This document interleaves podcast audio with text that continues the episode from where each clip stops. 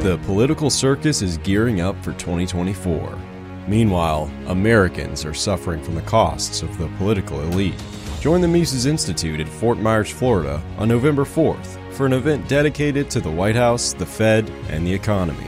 We'll cut through the campaign rhetoric to look at the future of the U.S. economy, with a lineup including Bob Murphy, Patrick Newman, Jonathan Newman, and Murray Sabrin.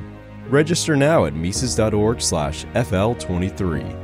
Human Action Podcast listeners can receive a special $10 discount using promo code FL2023.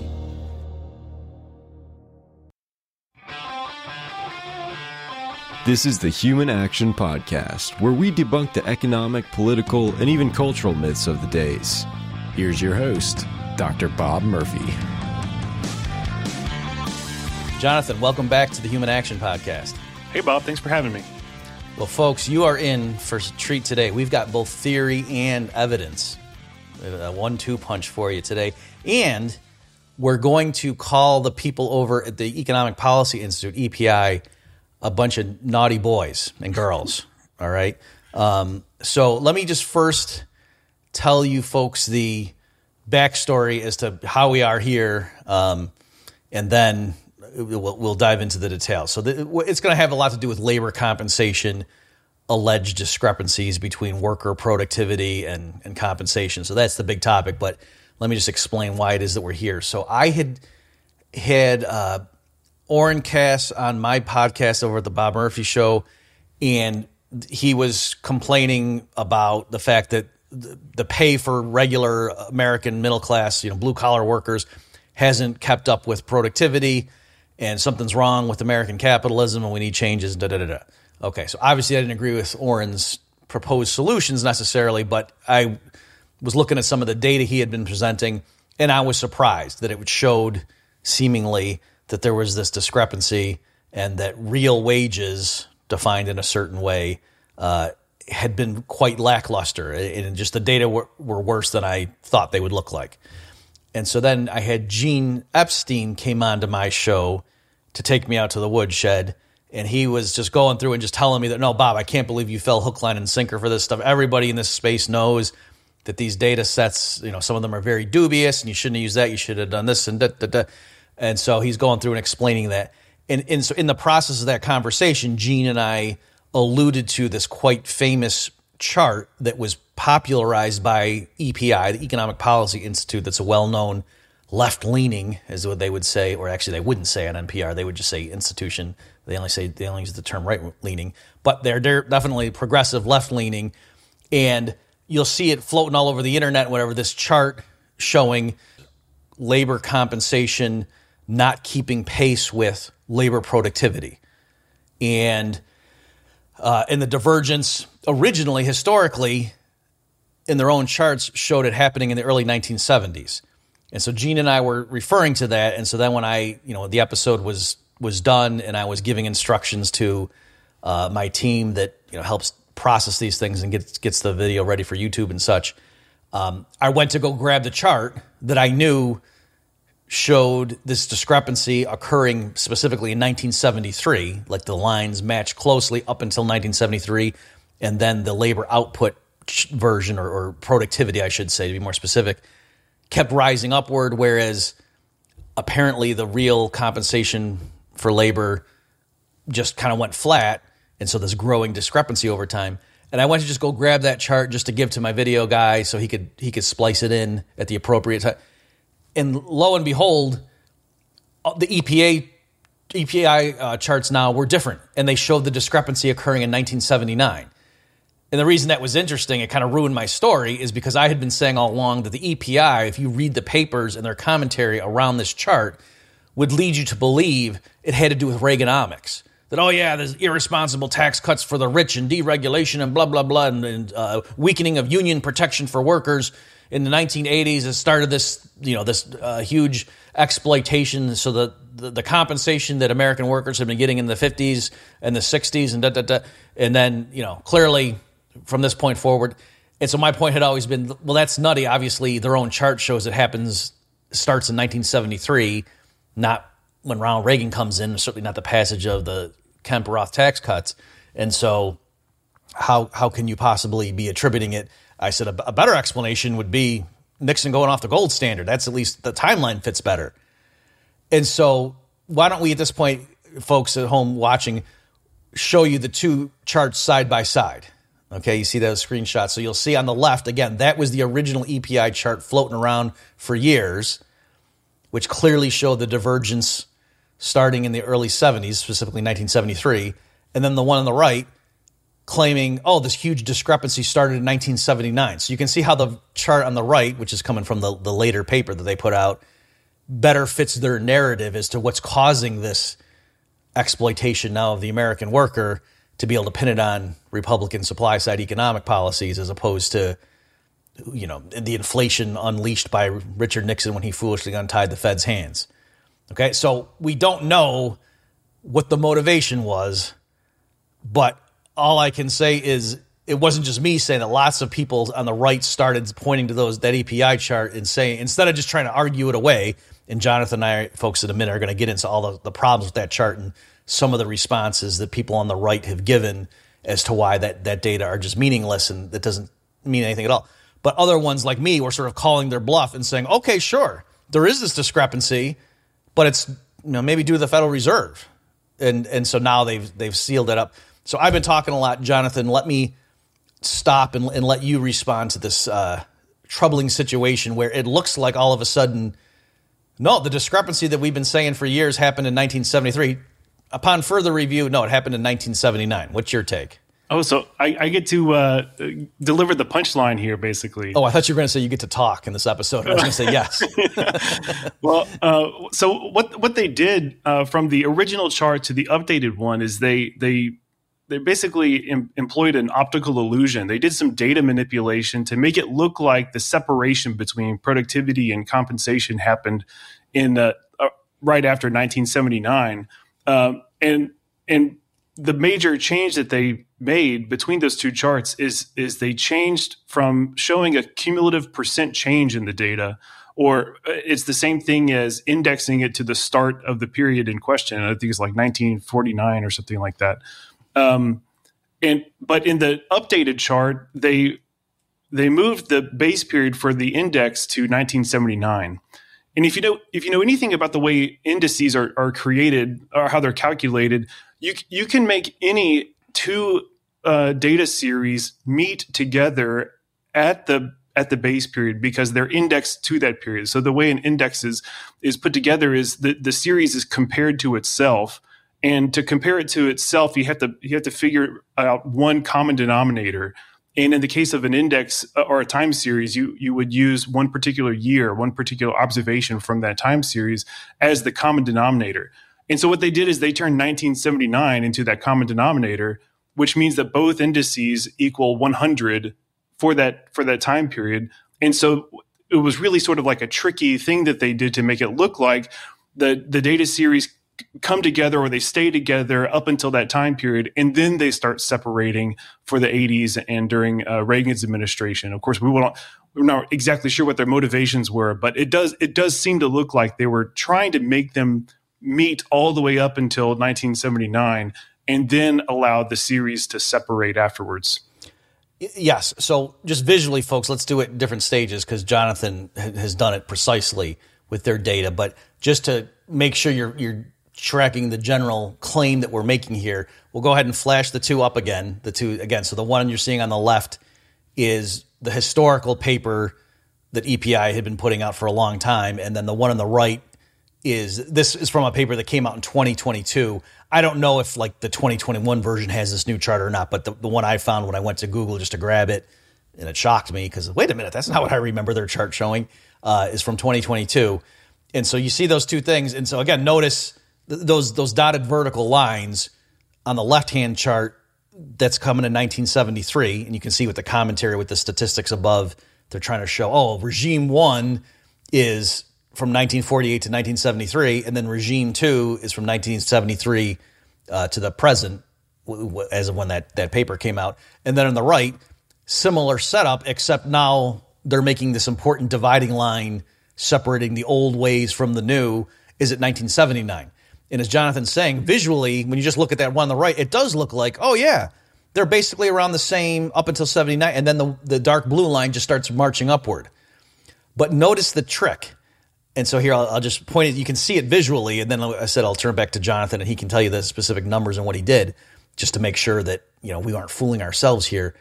But notice on the one on the left the two the dark blue and the light blue lines hug each other from the start date which is 1948 up until 1972 right? That they're they're they're kind of like two snakes embracing, going from the you know the start point up to then, and then from seventy three onward is when you see the dark blue line keeps marching upward, whereas the pale blue one kind of goes flat. So clearly, okay, that's what they mean there about there's a separation there. Now look at the right, where again by construction, the the dark blue and the light blue have to intersect at 1979 because that's where they've chosen to make the index equal 100. Okay, whereas in contrast, on the left hand side, they're labeling it as cumulative change since 1948, but that's the same thing as saying we set the index, you know, to be 100 in both series in 1978 or sorry, uh, 1948, and then let, let, it rip, and we just then showed you the, the changes from from uh, 100. So on the right, again, they've set it to 96, so it has to be there, and now you know that uh, the divergence actually happened earlier. And again, it's very misleading because if you just look a couple years to the left from that vertical line, the dark blue and the and the pale blue are basically laid on top of each other. So yes, if you read their commentary and we're just flipping through this, you would look at that chart and think you saw, oh yeah, the two series tracked each other quite well up until 1979, and then that's when the split happened. Hmm. But look more closely and again compare the left chart to the right one, and you can see that the differences on the left, remember, the dark blue and the pale blue sort of alternated. They were so close together that, you know, for a couple years, one was a little bit below, and then it flipped, and then it flipped back. Whereas on the right hand chart, look more carefully, you'll see the dark blue for the whole period from 1948 up until 72. The dark blue is below, and the pale blue is clearly above for just about that whole stretch. And then it's only in the early 70s where they overlap each other and then in 1979 they're equal again by construction and then the blue dark blue line goes ahead and so that's why you can tell no actually the change happened before that vertical line because again from 48 up until let's say 1969 you can see the dark blue is clearly below so the stretch there visually where they're actually overlapping shows a change already occurred that the dark blue line actually was rising more rapidly than the pale blue one before that vertical line because that's why instead of the dark blue line always being below, now they start overlapping. Okay, but you wouldn't, you know. So, and, and finally, one last thing I'll say on this, just to see it visually, folks. Look at that right hand chart. Just imagine taking the dark blue line and just sliding it upward a little bit so that the dark blue and the pale blue overlap in the first part of the series, like from 1948 to 1970. Imagine, again, just imagine just taking that dark blue line and just sliding it upwards a little bit. And then notice if you did that, that chart would look pretty much identical to the one on the left. And so that should be a clue that, wait a minute, that it's not that the underlying data have changed drastically and turned out, oh no, we made a mistake. The trend that we thought started in 73 is actually, no, mostly what's happening here is they just, like Jonathan said, re indexed it. And that's causing this almost optical illusion okay, and which again you can just kind of eyeball it and see if you just slid that dark blue line up, it would look like the left. But don't take my word for it, Jonathan. Turn the mic back over to you. Um, you actually went and, and did what I'm suggesting just to make sure that it really would turn out like that.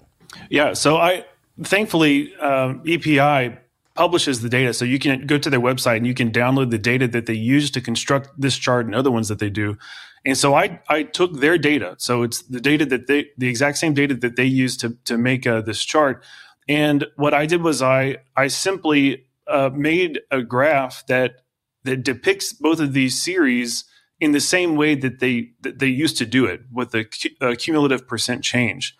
And, and what I notice is you get, you get the exact same uh, result. So like, are visually you get the separation happening in the early 70s as opposed to the 80s. And and so what that shows is they it, they made a conscious choice to change the way they presented the data by moving away from the cumulative percent change to indexing it and choosing the the base period, which by the way is it is an arbitrary choice as to like where you pick the the base year. Although some some choices are going to be more intuitive than others, uh, or at least more compelling than others, depending on on what question you're trying to answer. But for this one, it would it would make most sense to choose the beginning period, 1948, as the as the base period. So if you just take the same data and and present it in the in the way that they used to, then you get a chart that shows the separation happening in the early 70s. So and, and why don't we go? We'll we'll flash that right now, folks. So, so sure. as we're seeing, and we'll put the left the original left hand chart from EPI and now the new right hand chart that you're seeing is the one Jonathan created by taking the data from the 2022 paper from EPI and just changing, like I said, like like like the way he's presenting it instead of having setting a an index base year at 79. Now he's two ways of saying the same thing: setting it at, at 1948 or alternatively just showing the cumulative percent change. The the numbers on the y-axis would be different, but the, the picture would be the same either way you want to think about it. And so you can see qualitatively those are the you know the same basic chart. It's telling the same story. Right, and and uh, like I, like I was saying before, all, all, I did was I just took the data that, that they have or that they had to, to to make this chart, the updated one, and and just presented it in the the old way. Um, and so, so uh, clearly, this is, this was a choice by somebody. So somebody decided to to change it to an index presentation and and choose when to set the base period. And by the, by the way, earlier when I said that the choice of the base period is arbitrary, I, I, I tried to to clarify that a little bit. But you were a good economist. Sure. You said one thing and then said, but on the other hand, yeah. yeah. So I just want to make sure everybody understands. It's it's not like both ways of presenting the data are okay because the choice of the base year is arbitrary. It, it definitely makes much more sense to to choose the start of this time series as the base period. So choose 1948. And, and, and, that way you can see the trajectory of both of these series over time. It, what you do if you if you choose a period in the middle uh, as the base period, then you're like Bob said, you're by construction making it so those series will meet at that particular point. Where where if you're just trying to look at the long run trajectory of these things, it makes sense to to put it at the beginning of the period because then your eyeballs, as you're moving from left to right, you're seeing the the relative change in the series across time from from where they based based on where they start. Yeah, and so thank you for saying that. And I want to clarify because when I posted this originally on Twitter a few days ago, um, some people were confused and, and they thought I was, they were saying, wait a minute, but if it's the same data, Bob, how can changing the, they thought I was saying, oh yeah, if you pick the index at 1979, then all of a sudden the gap between worker pay and productivity does start in 1979. Whereas if you pick it in 1948, then if you index there, then you can see more clearly that the gap tr- truly starts in the 73. And no, that's not what I'm saying. That even looking at their right hand chart, as, as I just pointed out to you folks you know, five minutes ago, or whenever I said it in, in this real time in this episode, I was showing you how if you know what to look for, you can actually see. Oh, wait a minute! Those two series were not tracking perfectly from 48 to 1978 because the one was consistently below for a long time, and then in the early 70s they started overlapping. So that was the the clue that there was a change in the you know the percentage rate of each series increase earlier that it, you know they since the one had started below and stayed below, but yet you know hugged it. That was showing there was a you know a, a, a constant appreciation in both series, but then because the lower one then overtook and started overlapping the one that historically had been above it the whole time, that meant actually the the lower number or line was now growing faster. But visually, because they started, they were kind of squished together and were close and then overtook each other if someone and plus if the headline is telling you oh yeah these basically tracked well up until 1979 just looking at it it's not going to jump out at you that that's not true. So again it's they can't change when the divergence happened just by changing the index year but a chart can be misleading. So definitely when so when people say how to lie with statistics it's not that oh, sometimes math is wrong. That's not what people mean. But what they mean, though, is you can sometimes present information in a certain way that's technically not false, but is very misleading. And so that's what that second chart is. It's not it's not false. It's not that they lied about the data, they didn't manufacture numbers, but they chose to present it in a way that is extremely misleading. And, let me just give another example of just uh, how naughty these people have been. I don't know what other word to use. Is so, folks. Again, we're going to you know bring up the two, the original EPI chart. So notice they give statistics. So they have you know regime A and regime B. In this first paper, they were saying regime A is from 1948 to 1973.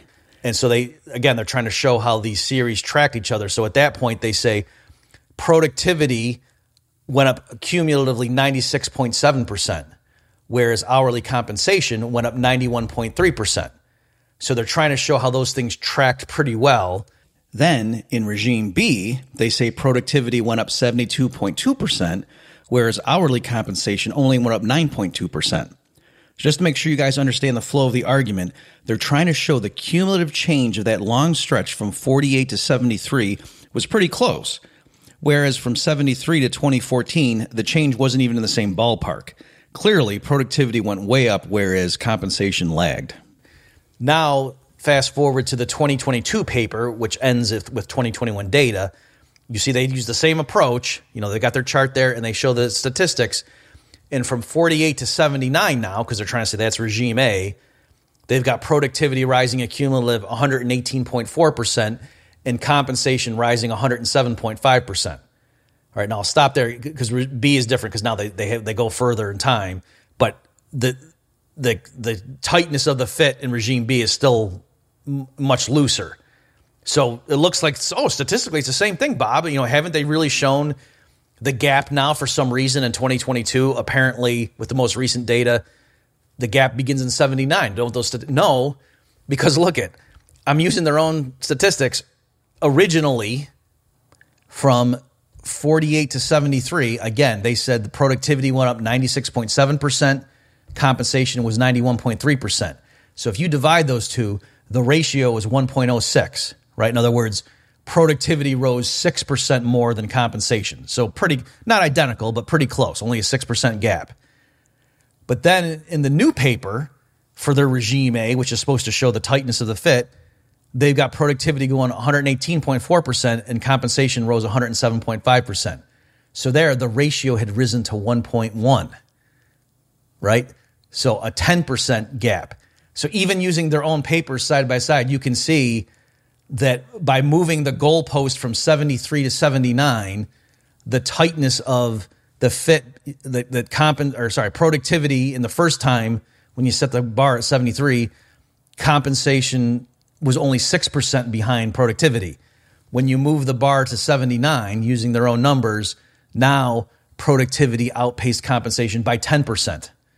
Okay, so again, you, using the, so that's just showing if you just move that bar back, it would make the the fit better between productivity and compensation. So clearly, if, if what they're trying to show is historically there was a period where they moved together quite well, and then they started diverging using their own statistics. Even you know we showed it visually with the charts, just using their numbers. Now I'm showing that yeah, if you keep the thing at 73, the gap is only six percent. If you move the bar over to 79, the gap grows to 10 percent.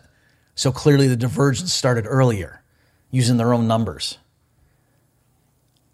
Um, now, Jonathan, I know that you maybe to try to hammer home the point, we can switch away from this. And I know I know you were playing with some uh, fanciful examples of other data sets where it might be more intuitive to people how they would track and then diverge at some point. Yeah, so I, I just looked at some other data series uh, and I just sort of played around because I was trying to think about a, um, an analogy to to present or explain what EPI has done with this data. And with, with all of the data series that I've found, we don't have to inundate um, the viewers uh, with more graphs and the listeners with more descriptions of graphs. Uh, but just I'll, I'll, say that with with the data series that I found, like I looked at uh, Walmart stock price and Amazon stock price, by deciding where you place the base period for the index, um, if you index both of those series, you can make it look like they separate at a totally different time period than when they do if you just look at the the nominal prices or if you set the index at the beginning of the period. And I also it came up with an example of a library uh, that gets started in the 80s, and so if you if you track the the number of books that they have and the number of bookcases that they have, then of course those would those would have a pretty tight correlation. But then I thought, okay, well, what if like in the mid '90s, ebooks come on the scene, and so the library uh, makes those available to their patrons. And, and what that would mean is the total number of books would grow, but the number of bookcases would increase by uh, like the same rate that the physical books would increase. And I, I, I just sort of made this sort of fictional example to show that you can you can use any data series and, and do this same sort of trick that EPI has done, where you can manipulate the the presentation of the data, not just manipulate the data, but manipulate the presentation of the data to to make it look like the separation happens at a different time period than than it actually does. Now, I, I, I am in uh, Auburn, Alabama right now, and I can hear Gene Epstein yelling at us right now. So, so what? So what? What is he? You're, hang, you're, hang on. You're close. Can I stop you? Let me do my trademark though, Jonathan, to do my thing. Like, let's make sure we're not leaving the listener because you, your example was so clever. I want to shine a spotlight on it. So, folks, what I had done with Jonathan, because again, on Twitter, people they weren't my enemies. They were. Well, I mean, maybe they were, but people were just genuinely not understanding the point I was making when I was saying, look at what EPI did. And again, they were saying things like well, no. How? Why would changing the index years the same numbers? And um, by the way, before I forget, Jonathan, you said technically the numbers did change a little bit, right? Yeah. So it's not that they merely changed the index year. So apparently, the BEA or BLS or somebody revised the underlying data set. But as we've shown, and, and you showed Greb in their 2022 numbers, the main reason for that change was because they moved the index year. Mm-hmm. Okay, just to make sure that we're not, we're not saying that that was the only change, but so, in fairness, maybe the reason I haven't said the author of the article is because maybe that person was just given marching orders and didn't know why. Like, I, you know, we don't know. And again, they could have honestly believed. Well, no, they revised the data sets and then maybe said somebody, you know, maybe an editor or somebody said, "What if you uh, change the index year to 1979? Let's see what happened." You know, who knows? I don't know how much that person knew of the prior history, but I, institutionally, I smell a rat. Put it that way. um, but anyway, uh, and so then I was gonna I was gonna go just go do it in Excel and just do a you know say okay well what if we have one data series that's growing and then I'll make the other one like literally take that and do times 0.2 or something. And so you know proportionally they always grow the same right? If one data set is always just 20% the other one and then maybe at some year I'll have it, it be point uh, four or something or, or 0.4 times the time period. So now it's growing uh, at a faster rate based on the t- passage of time. So before they would have tracked perfectly in terms of an index, and even though one was always higher, but like percentage wise. And then from that point forward, they really start diverging. And then I'll show if I put the you know the index period marker at the first you know at the beginning, it looks one way, and you can clearly see visually the divergence happens when we know it did. And then if I move the marker, it might hide it a little bit. And even though technically you could still tell, it might be. Mis- and so I was saying to Jonathan, can you just come up with an example, a real world example that might have those properties? And he had it was it was beautiful. He was saying again, just to repeat it to make sure you appreciate it. You econ professors out there, maybe you want to use this in your class to say, what if you're tracking physical bookshelf space or or the number of bookshelves that a, a bookstore has with the number of titles of of the books they carry? And so back in the day when all books they carried were physical those measures would track each other pretty closely. They wouldn't be perfect, right? Because maybe some years there's a lot of, you know, maybe when the Harry Potter books come out, they happen to be real thick on average compared to other stuff. And so, may, you know, it's possible that. Or, or some thick Austrian tomes, right? Like, exactly, yeah, right. right. Or then, you know, all the times Paul Krugman was right would be very tiny and, you know, that would throw things off.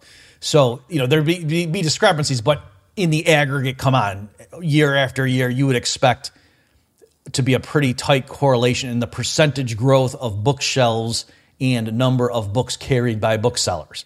But then you could imagine a sharp break in the series, as Jonathan says, once ebooks become a thing, and as they grow in popularity, the, the discrepancy would, would get bigger and bigger, right? It wouldn't just be a one shot adjustment. It would be a you know growing thing over time as more and more of the market every year was overtaken by ebooks. And so again, so you would see chart, you know, the, the number of books carried would start rising much faster than number of bookshelves or bookshelf space or whatever, however they were measuring the other physical thing. And so Jonathan, you know, was just making up numbers. He didn't go and get those actual data, but he just made up some series and then showed, yeah, even though eyeballing it, if you set the index at the start, you can clearly see the divergence happens when we you know put into the spreadsheet by formula when we know what happened. But if you then change the index year, it can kind of mask that. So again, it's mm-hmm. it's still there. Like if you're just multiplying numbers or dividing by a different thing, it's you're not making the information disappear, but you can kind of hide it visually. And so, you know, that was the example he came up with. Okay, so I just wanted to give you credit there, Jonathan. That was an amazing example you came up with. But now let's move on to a more substantive thing. As you say, there's a certain Gene Epstein who is going to think that we're sort of spending a half an hour quibbling over something when really we're missing the big story. So, what does Gene say the, the, the important point in all of this is? So I, I had a, a, similar story uh, that that you did that you talked about at the beginning of the episode, where I, I just sort of took the the data for granted. I, I didn't I didn't do any digging, um, but one year, uh, I think it was in 2020 or 2021, uh, Gene Epstein came to Mises U and he gave this talk. Um, it's called uh, the dirty data of uh, the labor share, declining labor share myth, or something like that. We'll, we'll provide a link to it in the, in the notes page. But uh, what I mean, he very convincingly, very it's very compelling. What he showed is that uh, th- those two series are they are inflation adjusted, but they're inflation adjusted with two different uh, measures of the price level. And and what what he found is that if you if you try to undo that, so if you undo the inflation adjustment, which it which by the way is a a valid thing to do, that's legitimate to to do that since it's a, you're comparing one time series to another time series you can compare just the nominal values and, and it makes sense. Uh, and what he showed is that you can you can totally annihilate the separation, all of the separation uh, that happens when you do that. So if you compare the, the nominal productivity series to the nominal uh, compensation series in the way that Gene did it, then the, the both of the series line up uh, very closely to, to, each other. And, and and he he talked about that as well in, in the episode that you referred to in the Bob Murphy show, where he took you out to the woodshed. So so uh, we we can talk a little bit about uh, Gene's uh, methods there. And uh, are, are you convinced yet? Well, I certainly think it's it's very it's a very important point. So people maybe we should stop for a moment and just explain to people what these series are actually tracking because to throw around terms like sure output and or, or sorry product usually the way it's billed is productivity and compensation Okay, so interrupt me, Jonathan, if I'm if I'm saying something wrong. But the product, what they mean by productivity measure is they are taking uh, GDP, like to, like total output, and then dividing it by an estimate of total worker hours in that period. That's right. right. Well, they, they they subtract some things from GDP, but you're right. the The basis for the productivity measure they start with GDP, and then they subtract out government stuff and and, and a couple other things and and that gives them a measure of like worker productivity. So it's like output per hour per worker. Okay, um, and and then th- with that, and, and then like you say, they they might they want to inflation adjust it so because all this the GDP is itself measured in money terms, and so you know they inflation adjust it in some way, and we'll come back to that. You know, what, what does that mean? And then yeah, the compensation figure. You know, they have measures of compensation work, and sometimes in some of the different charts you can see it's like a, a, a, subset of workers, and that's one thing that Gene really got upset about is this particular measure called non-supervisory mm-hmm. uh, work. I forget what the other. There's another thing in there. Do you remember? Um, shoot, it's non-supervisory and something else, but eh, trying to say like not managers. You know, we're not not, not the CEO is getting stock options. Like it's trying to get like you know blue collar, salt of the earth people. Um, production workers, right? Production and non supervisory. Yeah, I, I, think, that's, that's right. what no. the term is. And so Gene has particular ire for that series. Okay, so that's but forget that for the moment. Just in general, coming up with labor compensation, they're saying, yeah, if we come up with a measure of workers, not just wages, but you know benefits and things like that, broadly construed health insurance and such, then take that and divide that by an estimate of total labor hours worked in that period, and then that gives you a, a, a measure of um, you know, the average hourly total compensation. And then again, you're supposed to inflation adjust that somehow. And then those are the two things where they track quite well up until the early 70s. And then the one, the productivity measure starts rising, you know, continues to rise rapidly, whereas the compensation one f- flatlines. And so um, maybe I'll just make one point is the at this at this stage the a sort of theoretical point the way that EPI was using that and like labor activists and you know people like politicians who want to fight for 15 or now I don't even know what the how much they're asking for meaning dollars per hour and minimum wage. Um, what they uh, they'll point to that as you know to, to suggest or they'll openly say look at workers are making more stuff their productivity is rising and yet they're they're not sharing in the gains of what they themselves are producing. So that's clearly the the implication of this. And then typically guys like Gene Epstein and uh, Jeremy is it Horpedahl I hope I'm saying his name right. I'm not um, sure. Horpedahl yeah, uh, yeah, and various people like that and working for Cato and other libertarian uh, institutions have tried to debunk that, and, and it seems like they're both arguing over is labor being paid its marginal product, right? And then I've seen Gene um, argue things like to say, well, wait a minute, if this if this gap keeps getting bigger and bigger, at some point, how come firms like in other words, the way the EPA EPI narrative goes, it's almost like, oh, workers now are making hundred dollars worth of stuff an hour, but they're still only being paid twenty dollars an hour in real terms.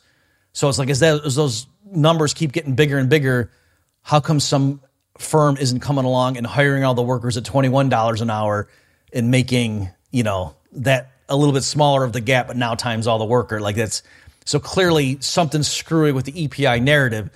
But my modest point is there's no reason theoretically that those lines couldn't diverge.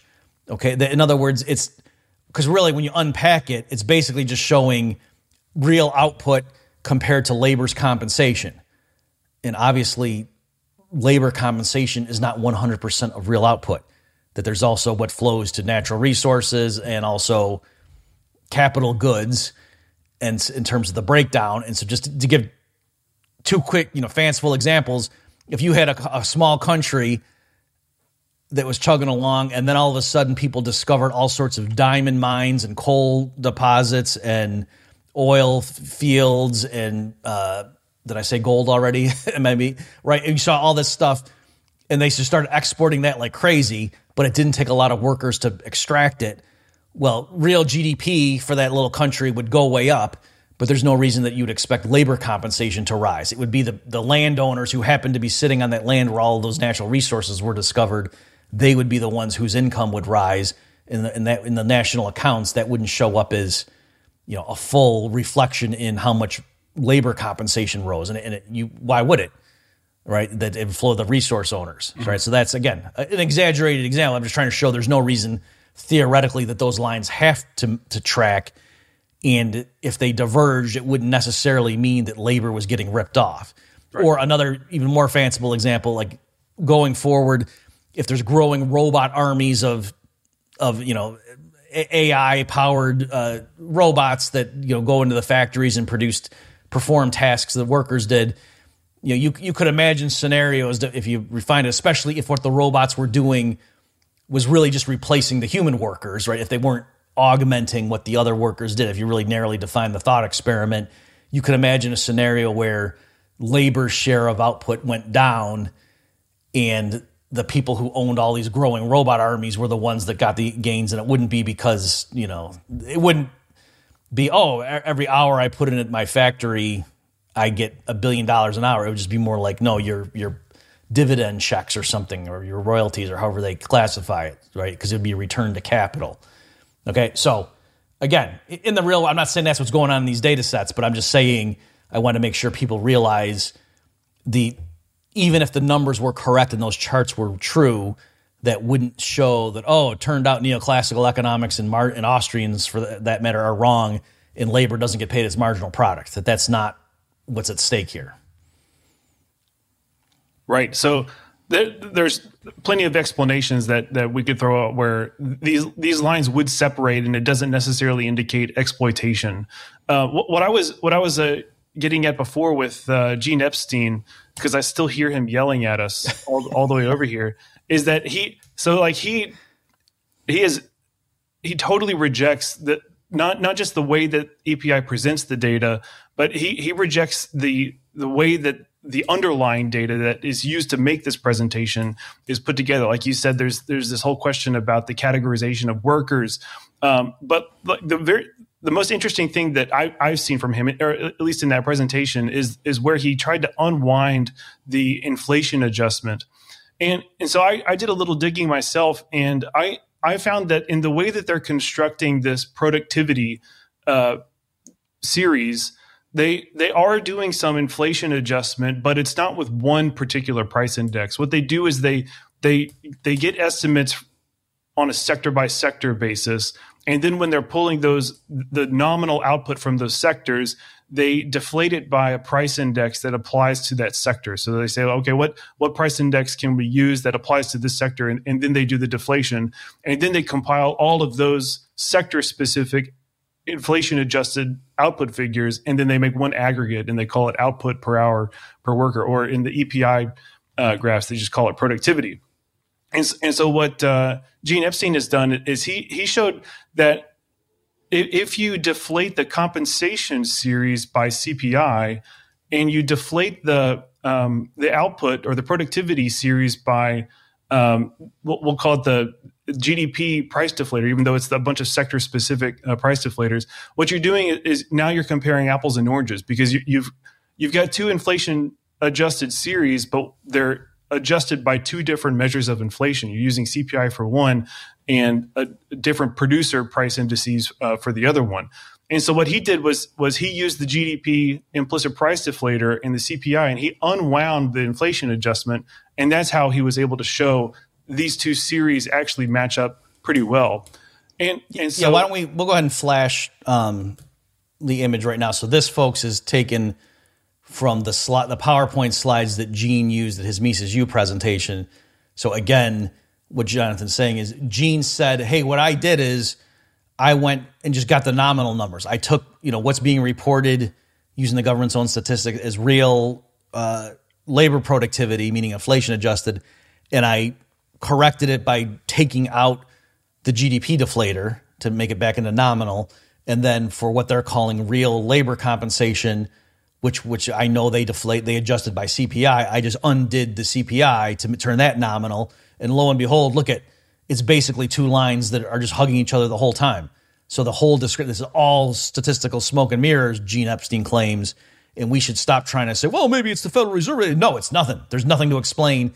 All they did was they divided one series by one index and another by a different index, and the one index. And what happened? Just in case you're wondering where the discrepancy because those two indices track each other pretty well. But then in the high price inflation, consumer price inflation, I should be clear, in the that was unleashed in the 70s, which may be due to the Federal Reserve. I don't think Gene would have a problem with that. That's so really all this is showing is CPI started growing more rapidly mm-hmm. than the GDP deflator starting in the early 70s. That's really the only information we have here. And so, yeah, if you take two things that are pretty much identical and divide one by one series and one by another, when the series diverge, when the indices diverge, the, the, you know, so that's Gene's point. So, okay, what, what else would you like to say on that, John? Sure. So, I, I just wanted to say that uh, Gene is not necessarily a voice crying on the wilderness on this point. So, I, I when I was you know snooping around for uh, this episode, I found an old uh, FRED blog. So the St. Louis Fed, the one that I'm trying uh, to resist the temptation to say you're right. Gene is not you know announcing the coming of Christ. That's definitely not what's going on.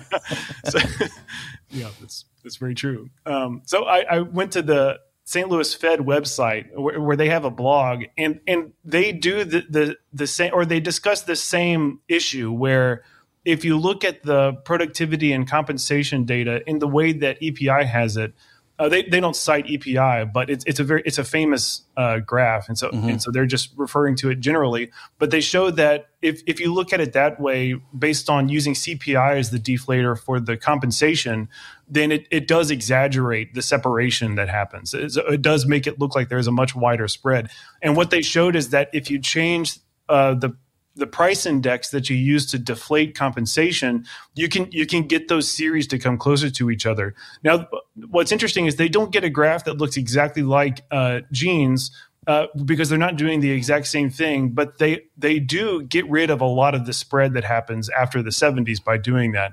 So, so, somewhere in the middle of all of this is the is the truth. But what's definitely not the truth is that the separation happens in 1979, which we established in the in the first half of the episode.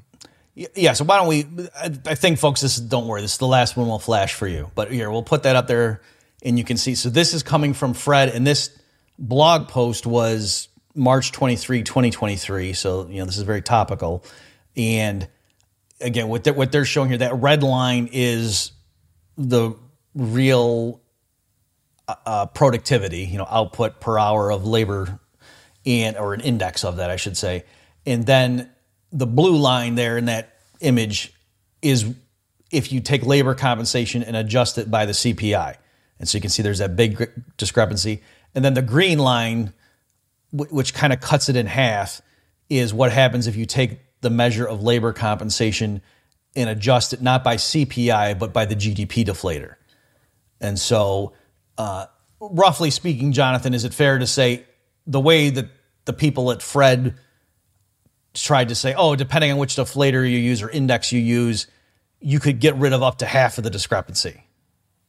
Is that yeah, yeah. So and they just sort of talked through like why why you might choose one deflator over another, and they said it just depends on what you're trying to highlight. So if you're trying to show things from the employer's perspective or from the consumer's perspective, the worker's perspective, you would choose a different deflator. So they they obviously they don't come to like the same conclusions that we would or the Gene does, but they're just saying, hey, you've got a bunch of different options of of what price index you can use to deflate these figures.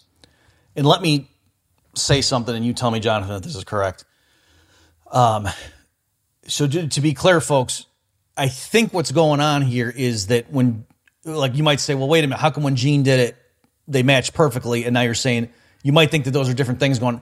I think what happened is Gene was saying, let me you know, take their labor compensation, I'll undo the C, you know, pull the CPI out. Like in other words, if I know that they originally had a nominal series and then they adjusted it by CPI to make it inflation adjusted, it's easy enough to do the opposite of that to get back to the nominal. So I think we all agree he did that, and that's fine.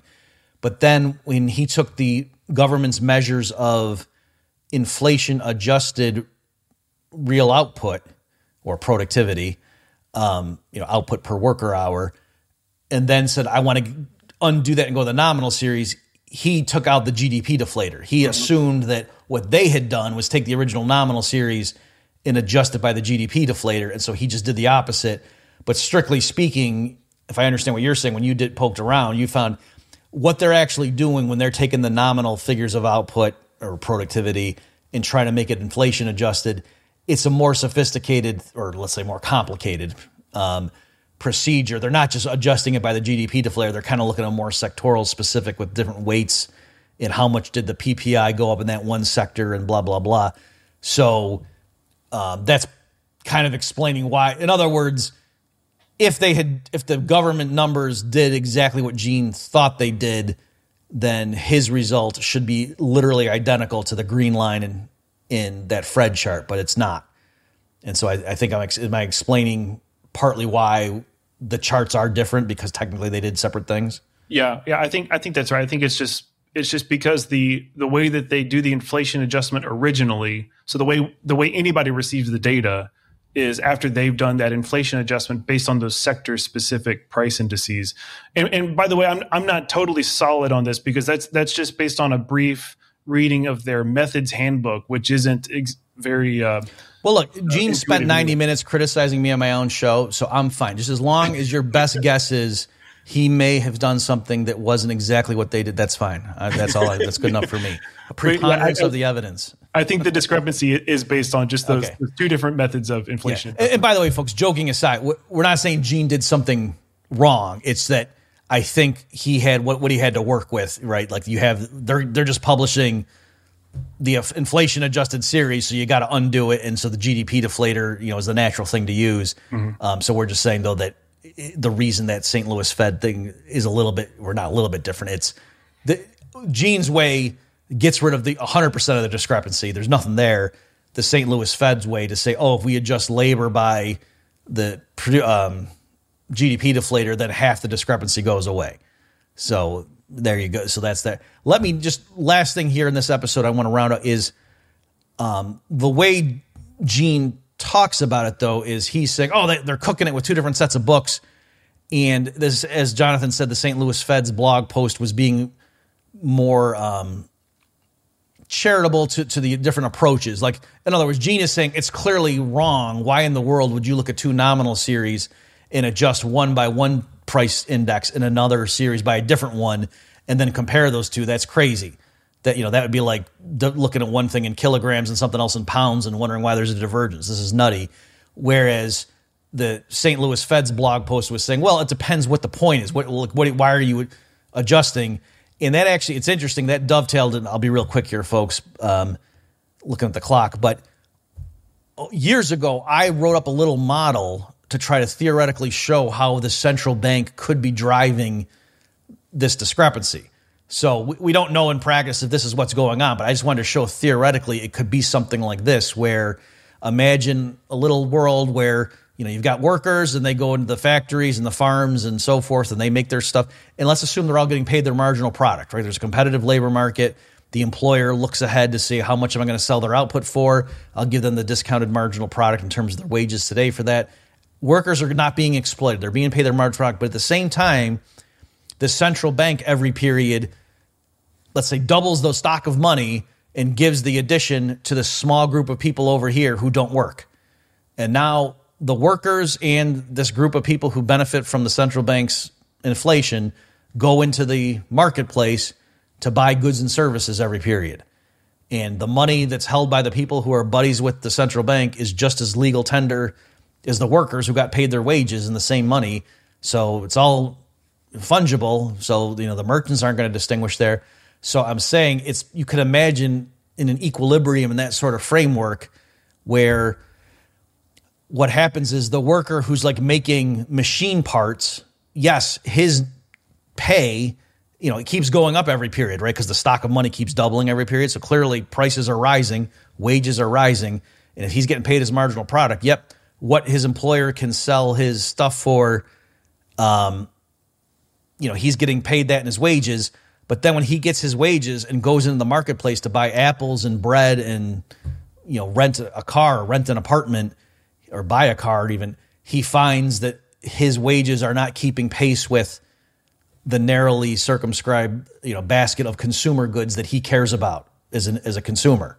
It's not just a broad price index. So you can imagine if there's Cantillon effects and that you know prices rise sequentially and blah blah. blah you can imagine scenarios where the workers, even though they're being paid their marginal product, because in a sense they have to share some of the real output in consumer goods and services with this other group of parasites who aren't working but are still are consuming the only way the math can work out is if you know the workers feel like there's a sense in which they're getting left behind that wow it seems like over time especially if the inflation you know got got to be a bigger share of output or something that the workers who are actually making everything get to consume a lower fraction of output over time right so you can theoretically imagine a scenario like that and so i'm just saying in a world like that, it wouldn't be nuts to say, how do we measure the impact of this printing press on the workers?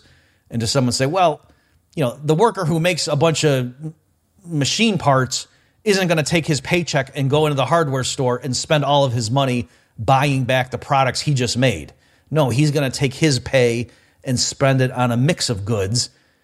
And it's, so it's not crazy to say, let's take workers' nominal wages and adjust it by a price index of consumer goods that the hmm. workers care about. That's not a nutty thing to do. And you can imagine scenarios where the fact that CPI increases more than the GDP deflator might not just be like, oh, yeah, it's because CPI is stupid. No, you could imagine scenarios it's because, yeah, maybe for some reason consumer goods really are becoming relatively more expensive. Mm-hmm. The, you know, and it's not because capitalism doesn't work. You know, we as good Austro libertarians could blame it on monetary policy. So, all right, I'm done with my little last ditch effort to salvage my little toy model uh, from Gene Epstein's unfair aspersions. Well, what's I'll, I'll, give you the last word, Jonathan. What do you want to say before we close out this episode? Uh, I, I, would just uh, wrap up by saying, uh, just to go back to the big picture, uh, it's it's important and just personally from my own experience it's important to to have a critical eye towards uh, data presentation especially especially if uh, the people who are showing you the data showing you the chart have a story to tell and want you to come to a certain conclusion then you really do have to have to do what what you have done and and what Gene has done and and do the digging and see is is this data actually telling the story that the people who are showing it to me claim that it does? Um, and so, you know, I guess big picture here, the takeaway is always always have a critical eye towards uh, the graphs that you see online. Yes, well said. And I guess I, I said I'd give you the last word. Let me have the, the postscript. Uh, yeah, big picture, we're quibbling with Gene and some theoretical issues, but big picture is what EPI did with those two char- that was naughty. They should go to the principal's office. Bad. Again, might not be the author of the second paper. Maybe that person, or if it's a team, I didn't check. Maybe they didn't know the context, but clearly institutionally, somebody or some group of people made that decision and naughty. Okay. Thanks everybody for tuning in. Thank you, Jonathan, for your time as always. And we'll catch everybody next time. Check back next week for a new episode of the Human Action Podcast. In the meantime, you can find more content like this on Mises.org.